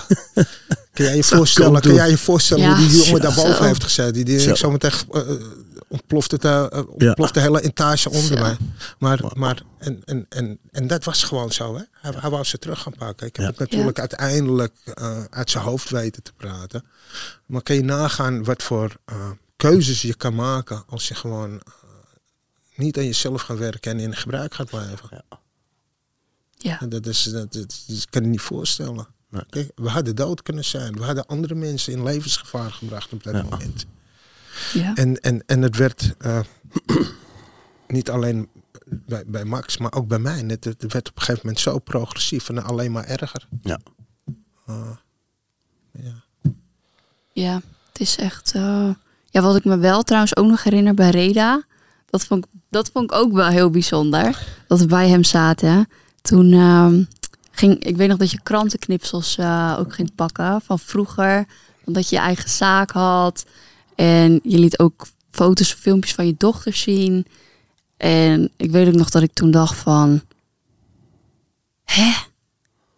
Waar ging het dan mis? Ja. Bij Wat kan er nou gebeuren? Bij Wat kan er nou gebeuren? ja, Met ja, deze man. Wat- Ja. Ja, hoe is dat gebeurd? Ja, ja. Ik dacht zo succesvol. eh, Ja. ja. leuke mooie dochter. eh, Ja. ja. ik denk, hè? Dat, dat was het meer, maar... Ja, was in ieder geval wel heel eh, blij en, en dankbaar dat je ons toen eh, ja, zo geholpen hebt. En dat heb je niet één keer gedaan. Dat heeft hij echt meerdere keren gedaan. Zelfs toen hij, ik weet niet meer, toen was je nog niet zo heel lang uit de kliniek. En toen was mijn broer, ehm, hij had de auto van mijn vader gestolen. Toen is hij ehm, naar Ruigoord gegaan. Ja. Is hij gereden vanaf Drenthe naar Ruigoord. Toen ook weer de politie gebeld. Nou, politie had weer niks gedaan. Nee. Toen zei ik nog van, joh, ik zeg, luister, mijn broer rijdt nu hier en hier. Ik zeg, hij is hartstikke doorgesnoven. Ik zeg, hij heeft de auto gestolen. Ja, welke kant ging je op? Ja, die kant. Nou, nooit meer wat gehoord. Ik denk, hij kan ook een ander doodrijden. Ja. Maar, ehm, oké, in ieder geval, ja, toen hebben we toch weer Reda gebeld. Van Reda, joh, eigenlijk achteraf vind ik, ja, dat ik denk, jij was ook nog in herstel en nog niet eens zo lang. En dat je ons ging helpen, dat je op je brommer ging je toen naar Ruigoord eh, om mijn broer te zoeken. Ik denk, ja, dat laat ook wel wat zien, ja, hoe Reda is. Ja. Dus dat hij ook weer de wanhoop hoorde in, in mijn ouders hun stem van, luister, ik, ik ga jullie helpen. Ja. Ik, ik ga zoeken. Ik ga mijn best doen. En eh, ik, ga, ik ga hem zoeken. Dus ik denk, ja, het is ook natuurlijk tricky voor iemand die zelf. eh, Net in herstel Ja. zit. Ja. ja, dat, Maar het eh, verdriet gewoon van, van je ouders is me altijd gewoon bijgebleven vanaf dag één. Weet je? En, Ja. en als ik het een beetje kan goedmaken met mijn eigen moeder, Ja, dan kan ik dat doen door andere mensen te gaan helpen. En eh, ik heb me natuurlijk met hem eh, heel veel meegemaakt, heel veel in gebruik gezeten ook. Eh, en toen ik clean werd, eh, ik- dacht ik gewoon van, weet je, deze jongen die moet ook gewoon clean worden, want hij gaat gewoon dood. ja, Hij is gewoon van het kaliber, gewoon van als die do- doorgaat zo, een ongeleid projectiel. En herkende ik mezelf in. En, en ik ben blij dat ik hem ook vaak gevonden heb. ja. En is het ook zo dat je, kijk, je, je, dat zit in je bloed, mensen helpen natuurlijk. Mhm. Maar is het ook zo dat je iemand ziet die een liefhebbende familie heeft, die, die, die, die alles voor hem doet en al jaren eh, hem zoekt. Ja. En je broer is niet dom, hè? Hij, is, hij is nu laborant. eh, weet je, iemand met, met, met, met, met hersens die nog een hele mooie toekomst hebt. Dat dat het Ja, extra dat- maakt of dat dat het, het Ja, setje geeft van, hé hey, luister man, eh, het kan ons allemaal overkomen. Maar jij, je hebt alles nog, weet je. Jij hebt nog zoveel om, om, om voor te leven. En, en, en weet je, je bent een goede gast. Nee, Ja. zeker, zeker. Maar ik moet altijd, maak ik die koppeling naar mijn eigen moeder. Ja. Weet je, Oh, ik ja. zie dezelfde pijn. Ja. Ja, Ik, zie, ik zie wat ik haar heb aangedaan Ja. door, ja, door de ogen van, eh, van Puk en haar familie. ja. Ehm, Hoe gaat het nu, jongens? Hoe gaat het nu met Max? Ehm, hij is nu, wat is het? Vier of vijf maanden in herstel, Ja. denk ik. Oké, mooi. Ja, ja, ik moet zeggen, ja, dat is dus wel eh, grappig. Want ik had hier nog die was dan van vorig jaar. Maar ik weet niet waarom, maar ik had hem meegenomen vandaag. Tenminste, dat denk ik. Heb ik hem mee? Ik ga nou niet zeggen dat ik hem niet mee heb. Ik weet niet wat. ja, Oh. nee, deze had hij mij vorig jaar gegeven. Dat was een munt. Ja, hij is Oh. nu natuurlijk niet meer geldig. Of nou, geldig moet ik dat zeggen. Dit was met een jaar Oh, clean, zeg maar, zijn... Hij is een jaar clean geweest. Ja, dat Hij was is, eh, hij is, Oh, wow. hij is Ja. een jaar clean geweest. Ja. Ik weet nog dat, ik, eh, dat hij me belde. En toen was ik al een tijdje clean. Ik denk dat ik toen al twee jaar clean was.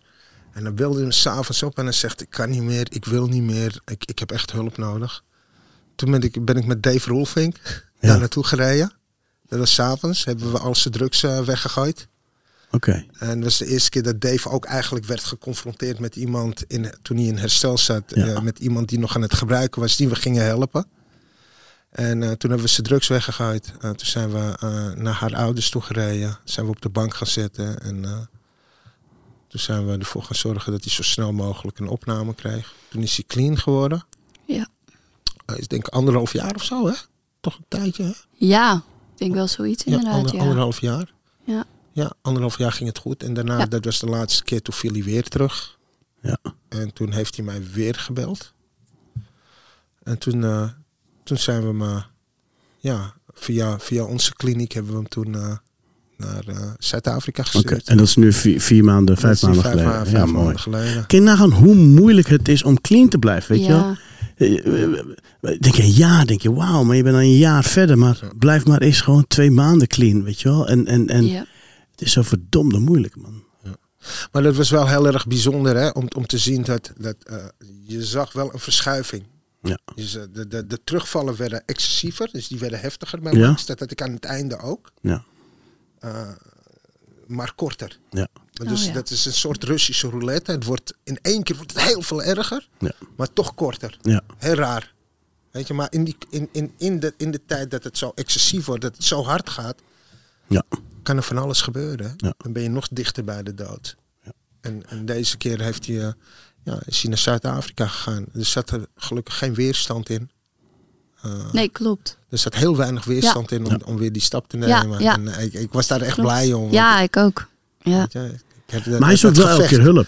Ja, Dat, hoor ik hier, weet je. Elke keer als hij een terugval hebt, Ja, dat hij gelijk hulp zoekt. ja. Dat is maar wel- het is, een, het is een hele slimme jongen. Ja, Ja. Ja, het Ja. is ook een jongen die, die grasmaaiers eh, verkoopt aan mensen die een balkon hebben. ja. Weet je, dat, dat- Ja, dat- ik heb er weet eentje. je, Ja.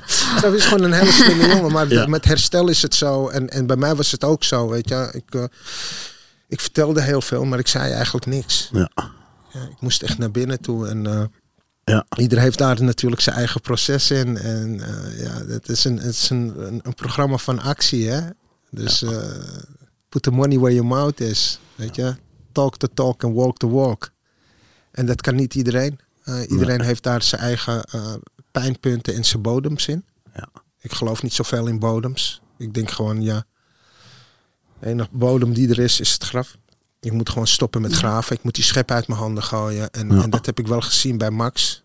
Eh, ik denk dat jij dat ook wel herkent. Weet je, Ja. dat je gewoon denkt van ja. In elke bodem zit nog een luik. Ja. Weet je, hoe erg Ja. moet het worden Ja. om, Ja. om die stap te zetten? Ja. En ik zag wel eh, aan Max dat hij. eh, dat hij wel de bereidwilligheid had om, om, om weer die stap te zetten. En dat is wel heel erg krachtig. Hè? Ja. Vooral als je, als je het zo vaak geprobeerd hebt. Ja. dan, ja, dan is de gedachte is er ook zo van... eh, ja, ik heb het nou zo vaak geprobeerd. Dit is gewoon niet voor mij weggelegd. Ik hoor gewoon te gebruiken. Eh, Ja. weet je, eh, mensen kunnen in ieder geval niet zeggen dat ik het niet geprobeerd heb. Ja. Statistisch gezien uh, ga je mensen na zeven keer opname... zeggen ze van, nou, ik heb het geprobeerd. Ik ga door met gebruiken. Ja, ja. Wow. Dus... eh, Nou, Ja, niet iedereen, eh, niet iedereen wordt clean en blijft clean. nee. Weet je, het is gewoon een hele nare ziekte. Ook Ja. eh, voor de, onze luisteraars en voor onze kijkers. Geef alsjeblieft nooit op nee. bij iemand. Geef nooit op. Nee. Ja? Maar probeer wel een gezonde grens te stellen. Zodat je er zelf niet aan onderdoor gaat. Dat is het Dat allerbelangrijkste. is het allerbelangrijkste. Ja. En dat is heel erg moeilijk. En, eh, dat- ja, klopt. Want dat is het ook. Daar dacht ik vandaag nog aan. Van vroeger zou ik bij iedereen, eh, zeg maar dat zuurstofmasker in het vliegtuig, zou ik dan bij iedereen eerst op gaan zetten. Dus Ja. bij mijn broer, bij mijn vader, mijn moeder. Oh, oh ja, oh ja, ik ook nog. Weet je dat? En nu denk ik, ja, Maar als ik niet dat zuurstofmasker eerst bij mezelf opzet, ik kan hun helemaal niet helpen. Ik kan alleen mezelf helpen. Ik kan ze steunen op een gezonde manier.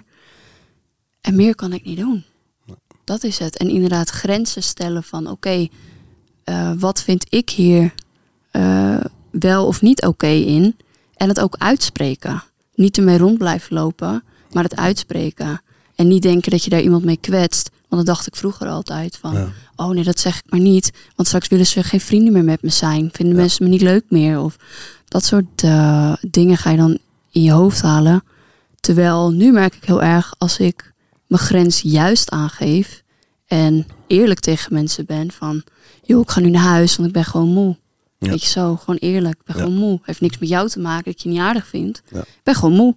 En dan zeggen mensen, ja, nee, tuurlijk. Ja, nee, het was hartstikke gezellig. En ik zie je de volgende keer. En vroeger zag ik er zo tegenop om dat te zeggen. Terwijl jij zit jezelf al in je hoofd. Pleasen. Ja, te pleasen, pleasen, ja. maar ook al voor een ander te denken. Dus ik dacht voor jou bijvoorbeeld dan, terwijl ik kan niet voor jou denken. Ik weet helemaal niet wat er in jouw hoofd omgaat. Ik weet alleen wat er in mijn hoofd omgaat eigenlijk. Ja. Dus je leert heel anders naar het leven kijken ook. Ja, ja, is echt eh, bizar hoor. Je Ja. moet ook echt credits geven aan jouw ouders. Dat is lief, Weet je? Eh, je hebt echt eh, hele lieve ouders. zeker. ja, te lief. hun rust verdienen. Ja. te lief. Ja. Ehm, ik vond het heel erg fijn altijd. eh, normaal ga ik me dan heel erg schuldig voelen. Ehm, maar ja, ouders gaven mij ook de kracht van eh, het is oké. En dat Ja. vond ik heel erg bijzonder. Weet je, dat ik eh, bevriend ben geraakt met, je met je ouders op een hele rare manier. Weet je, Ja. hoe we elkaar de eerste keer hebben ontmoet. En dat is ook zo mooi aan herstellen. Dat, dat je niet weet wat er gaat gebeuren als je gewoon clean blijft. Nee. Weet je, ik, ik, eh, ik- een van de mooiste momenten waren dat is toen, haar, eh, toen Max naar, eh, naar Thailand eh, was, naar de kliniek. Oh ja. Ja. Toen hadden we afgesproken bij mij thuis. En, en ik weet nog toen, toen, toen Puk eh, bij mij thuis kwam met haar vader, toen was het gewoon echt. Het was gewoon Oh ja. Duister. op hol Wereld van gewoon. verschil was het geworden. Echt een duistere hol. Gewoon alles Ja. afgeplakt. En Ja. je weet toch, paranoia. Alles Ja. was geen licht. En, eh, Ja. Alles was donker. Mijn Ja. meubels waren donker. Ik was donker. Alle, alles was duister. en, en, en ik had ze al een tijd niet gezien. En eh, ik had ze toen uitgenodigd. En het was een hele fijne avond. Was het. Hij, zat toen in, in, in, in eh, Thailand. Thailand. En, en haar ouders die waren denk ik van zes uur, zes uur s'avonds of zo. En we nog gegeten of zo hè, bij me thuis. Tot, tot twaalf uur s s'avonds waren we, zaten we gewoon aan de eettafel te praten. Ja. En intussen was het hele huis had ik toen verbouwd. Het was Ja. gewoon één lichtbol. Alles Ja. wit. Ja. Van alles zwart naar alles ja, ja. wit. Ja. En dat was heel erg eh, eh, bijzonder. Want ze gaven mij echt het gevoel van, weet je, jij hoort bij ons. En dat Ja. gevoel had ik, eh, was ik, was ik eigenlijk verloren. eh, doordat ik alles bij iedereen had kapot gemaakt. Echt, eh, weet je, zat- eigenlijk was het net alsof ik zo met familie aan de tafel zat. En dan wil ik je ouders echt, eh, en jou ook natuurlijk heel erg eh, voor bedanken. Ja, nou ja, Dat, jij ook bedankt. Ja. Dat dat eh, op die manier ook eh, naar de oppervlakte is gekomen. Weet je, en dat het contrast van, dat jullie mij lieten zien, van het contrast van eh, die eerste niet meer op te pakken en naar jezelf gaan werken. En, en dat soort mooie dingen. Want dat vond ik een, eh, vond ik een heel mooi moment, vond ik dat. ja. Ja, heel eh, Bijzonder. bijzonder. bijzonder Ook ja. hoe we nu hier zo eh, zitten en hoe we elkaar ooit ontmoet hebben. Ja, met een mes in Ja. je tas. hè? Ja, ja, dat- ja, ja precies. Met, met die mes in je Ja, tas. je weet eh, maar nooit. Je weet ja. maar nooit. Ik heb hem Ja. nu niet mee hoor. Dus, nee, Nee. nee, nee, nee, nee, ik heb hem niet ik je mee. eigenlijk nog vragen? Ja, nee, nee, nee, nee. Nee, ik ben daar sowieso wel mee gestopt. moet ik zeggen. Ja, ja het is toch. Ik ben minder achterdochtig Ja. en eh, een stuk rustiger geworden. Ja. Dat ook. was ook altijd heel druk. En ehm, op een gegeven moment begonnen mensen dat zeg maar ook wel te merken. Ja. Dus ik werd toen zeg maar rustiger eigenlijk. Want ik had ook een burn-out. was ik veel rustiger. Zeiden mensen ook van, nou, ja, ga- gaat het wel goed met jou? Want ik was altijd super druk en vrolijk en la la la. En ineens, eh, ja, dat zei mijn vader ook. Ehm, Was, bij- was dat een masker van jou? Dat- Onwijs. dat- dat- ja. ja, dat was echt mijn Of van, het overlevingsmasker. gaat goed allemaal, Ja. niks aan de hand. Nee joh. Maar ondertussen ging je kapot van binnen. Ja, als iemand vroeg eh, hoe gaat het met je, zei ik gewoon ja goed. goed. En met jou? Gelijk, en met Ja, jou. ja. En dan, niet meer over mij. niet ook als er iemand kwam en die eh, ging bijvoorbeeld ja, te, te diepgaande vragen stellen. Nou, ik was raar hoor. Ik stond gewoon op. Hé, hey, eh, Anne? Ja. En dan ging ik gewoon die kant op. Ik dacht van ja, hier heb ik echt geen zin in. Nee. Gewoon weglopen, want ja, dat was te confronterend, dat was te pijnlijk. En Ja. daar was ik gewoon nog niet klaar voor ook. Ja, dat was... eh, Nee, ik was een heel ander persoon als nu. En daar kom ik ook wel achter dat ik nu eigenlijk pas mezelf leer kennen. Ja. Dus na 25 jaar heb ik nu eigenlijk ook een zoektocht van wie ben ik nou eigenlijk? En wat wil ik eigenlijk? Wat vind ik eigenlijk leuk? Omdat ik altijd bezig was Ja. met anderen Ja. in plaats van met mezelf. Dus ja, dat is ook een stukje pijn verdoven, denk ik. Dat je altijd maar bezig bent met een ander. Ja. Ja, wat ik zeg, het komt eh, uiteindelijk keihard terug. Ja. En ehm, dat was het zeg maar ook toen we dus in Drenthe woonden. Toen had ik dus die burn-out. Ehm, en omdat het altijd over mijn broer ging, Ehm, het was nu zo, het was nu zeg maar zo erg met mij gesteld. Ik kon geen geluiden meer horen, eh, geen licht zien. Wat ik zeg, alles deed pijn. Ehm, en toen gingen mijn ouders een beetje bijdraaien in de zin van dat ze ook ja, voor, voor mij er gingen zijn. Ja, het kon niet anders, maar ze hadden wel twee mensen. Ja. Mijn broer had ook een psychose op dat moment. Oh ja. Ehm, en die stond ook in de barg bij ons eh, drugs te maken. Ehm, toen lag ik in mijn bed en hij had echt kaarde muziek aan in die barg. En het stonk ook onwijs. Ik zeg tegen moeder, ik zeg mama, ik zeg ik kan niet slapen, want ik sliep bij mijn moeder in bed. Ik zeg mama, ik kan niet slapen. En, en huilen en huilen en huilen. Ik had echt mijn rust nodig. Ik was echt helemaal op. Toen ging mijn moeder naar die barg. En toen stond hij eruit te schelden. Echt de ergste dingen. En eigenlijk moest ik mijn rust hebben natuurlijk. Dus ik ook naar die barg en schreeuwen tegen die jongen van... Ben jij niet goed bij je hoofd? Je, zo praat je tegen je moeder. Tegen je moeder. En hij zat daar drugs te maken in ons huis. Terwijl je zusje daar in bed ligt met een burn-out. Compleet, ja, gestoord, kan ik het zo wel noemen. Ehm, Maar gebruiken is ook echt gestoord. In actieve verslaving zitten. ja, ik zei ook altijd: Het is alsof de ziel van mijn broer zijn lichaam heeft verlaten. Dat zei ik altijd. Hij is er niet meer, zei ik dan tegen mijn ouders. Van, dit is mijn broer niet. Het voelde gewoon zo lang alsof ik met een vreemde in huis heb, heb geleefd. En altijd over mijn grenzen heen gaan. En dat is iets waar ik anno nu heel erg moeite mee heb. Daar heb ik ook eh, vorige week een gesprek met hem over gehad. Omdat hij nu elke keer zegt van... Jongens, ik wil wel dat jullie mijn grens respecteren. Eh, Nu niet. Klaar dit gesprek. Ik, ik heb het druk gehad. Respecteer mijn grens. Ja, ja. En ik weet niet, dat, dat triggert zoveel in mijn hoofd dat ik, dat ik dan toch weer boosheid voel. Ik denk, wauw man, je hebt 15 jaar mijn grens niet gerespecteerd. En nou kom je mij de les lezen van respecteer mijn grens even. Ja, dat komt heel hard binnen, maar dat, dat heeft er dus ook mee te maken dat ehm, ik daar nog niet genoeg aan, aan heb kunnen werken. Dus ik kan dat nu nog niet eh, goed genoeg loskoppelen van elkaar. Dus de broer die in gebruik zit en de broer die clean is.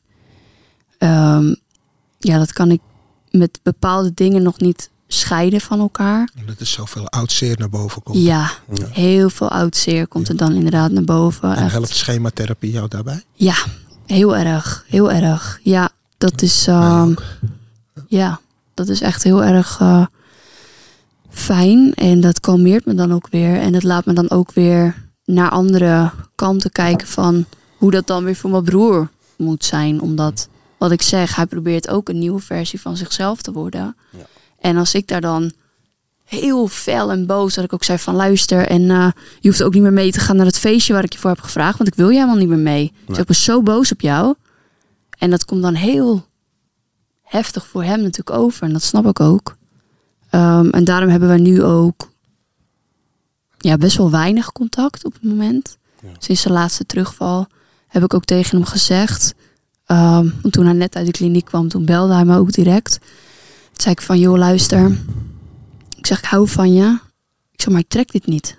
Ik trek dit nog niet. Om weer mijn hart open te stellen. Om, om je weer toe te laten. Ik zeg, dat, dat gaat niet. Ja. Nee. Dus dat is... ehm, Maar je hebt nu, eh, goed, je hebt hem gebeld. eh, Ja. En hij is nu vijf maanden eh, clean en in herstel. Ja. Maar je wil wel weer graag weer die band. Maar wel met jouw grenzen aangevend, ja, zeker. toch? Ja, absoluut. Uiteindelijk ehm, denk ik ook heus wel weer dat we op dat level komen. Alleen het heeft ja, tijd nodig, ook voor mij. ook voor hem, om natuurlijk te helen. Ehm, en als je allebei nog ehm, die oude patronen met elkaar hebt, als je elkaar ziet. Ja. Ja, dat triggert gewoon heel veel bij elkaar. Ehm, dus je gaat dan toch weer dingen bij elkaar losmaken die je eigenlijk niet wil. Nee. Dus dan is op dit moment afstand eh, even het beste. Ja. Ja. Gezonde afstand. ja, precies. Gezonde afstand. Dus niet dat ik Of hem helemaal niet ja. spreek, maar Om, om een- ja, achteraf weer Ja. bij elkaar terug te komen. ja, ja. Weet je dat loslaten wat ik net liet zien, toch? Ja. Je hebt hem zo losgelaten. maar- Ja. ja. Nou, ik vind sowieso dat Reda wel hele goede uitspraken Ja. heeft. Want hij heeft ook die van, eh, Ja. ja. dat zei hij nog tegen me. Puk, je kan wel een, eh, een paard naar de waterpak brengen, Oh ja, die. maar ja. je kan hem niet doen drinken. Juist. Dat. En toen dacht Ja, die ik, heeft ja. hij, hè, die reden. En dat zit nu nog dat ik denk van, Ja. inderdaad. Want dan wil je, je wil te graag dan iemand helpen. Maar Ja. als diegene niet wil, Ja, hij moet zelf drinken. precies. Dus dan Ja. moet het stoppen. Ik vond het een heel mooi gesprek. Ik, eh, ik heb heel veel geleerd van jou. Ehm, de andere kant. Maar ook, eh, ik word er emotioneel van. Ehm, gewoon de liefde. De, ja, de liefde die je hebt voor je broer. Het is zo mooi om te zien. Dankjewel. En eh, ja, ik hoop, ik hoop gewoon dat hij doorzet. Dat het gewoon, eh, net als ons in herstel. En eh, ja, we, we helpen hem. En, en eh, zelfhulpgroepen, dat, dat, dat is het ding van, van verslaafden. Je kan elkaar bellen 24-7. En dat is wa- wat mensen ook moeten doen. En, en erover praten. En dat is ook wat jij nu aangeeft. Het, het zit nog steeds in die taboe. Weet je wel, je, je wil het binnen huis houden. Maar dat, dat, dat, dat, dat maakt mensen kapot. Dat maakt niet Ja. alleen de, de verslaafde kapot, maar ook de mensen die om je geven. De familie nu in dit geval. En daar vind ik het mooi dat je zo eh, dapper bent eh, om je verhaal te vertellen. Ik ben ook heel blij dat je nu naar jezelf gaat zoeken. Ja. Puk gaat op zoek naar Puk is Puk. eh, op zoek naar de zelf. Puk, ja. ja. Dus Ja. mocht je Puk vinden. Ja. Nee, maar dat is mooi. Stuur het terug mooi naar dat je de dat, ja. En eh, ja, ik wil gewoon heel erg bedanken voor een heel inspirerend gesprek. En, en, en reden ook. En, het is een hele Ja, mooie, jij ook bedankt. Hele mooie, En hele mooie, ja. hele mooie podcast is, is dit. Met Ja. jou, Puk. Dankjewel. Ja, jullie ook heel erg bedankt voor het luisteren. Zeker weten. Ik, eh, ik, ik ben ook trots op je broertje. Moet ik er ook bij zetten, zeggen. Het is, eh, zal voor hem ook niet eh, makkelijk zijn om dit te horen. Eh, maar Nee. ik weet wel zeker dat het eh, heel erg belangrijk voor hem is om dit te horen. Want eh, wij vinden ook dat eh, de naasten van verslaafden echt een stem moeten krijgen. En eh, Zeker. helemaal in deze podcast om echt het taboe te doorbreken. Eh, jullie hebben lang genoeg geleden. Je ouders hebben lang genoeg geleden. En het is tijd dat, eh, ja, dat we jullie ook gaan helen. En ik hoop dat wij jullie een, een zetje geven in de juiste richting. Zodat dit misschien als een olievlek ook zich verspreidt in de gemeenschap. Hè, dat steeds meer mensen hulp gaan zoeken en, en gaan praten. En dat ze weten dat ze niet de enige zijn. Ik denk dat heel veel zussen, broers, Ja, vaders, moeders zich herkennen in jouw verhaal. Uh, ik ben heel erg blij dat je, dat je gekomen bent. Ik ben heel erg blij uh, op de manier waarop we elkaar ontmoet hebben. ja, Uh, en dat we elkaar kunnen blijven steunen in dit. En dat ik zeg, je kan zeggen, je bent niet alleen en je ouders ook niet. We zijn er ook voor jullie. ja. Dank jullie wel, allebei. Ja, ook bedankt. Dit was weer een aflevering van Wat kan er nou gebeuren? De podcast die motiveert, inspireert en informeert. Bedankt voor het luisteren. Voor de mensen die kijken, bedankt voor het kijken. En ik hoop eh, dat we jullie de volgende keer weer zien.